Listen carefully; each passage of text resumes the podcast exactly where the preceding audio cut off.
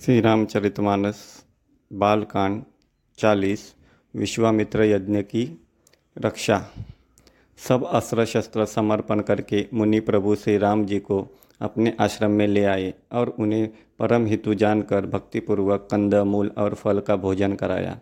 सवेरे श्री रघुनाथ जी ने मुनि से कहा, आप जाकर निडर होकर यज्ञ कीजिए। यह सुनकर सब मुनि हवन करने लगे। आप यज्ञ की रखवाली पर रहिए। यह समाचार सुनकर मुनियों का शत्रु कोर्थी राक्षस मारिच अप, अपने सहायकों को लेकर दौड़ा।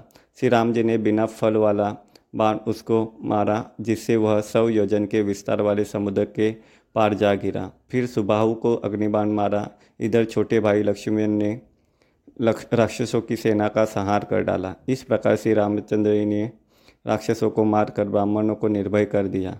तब सारे देवता और मुनि स्तुति करने लगे।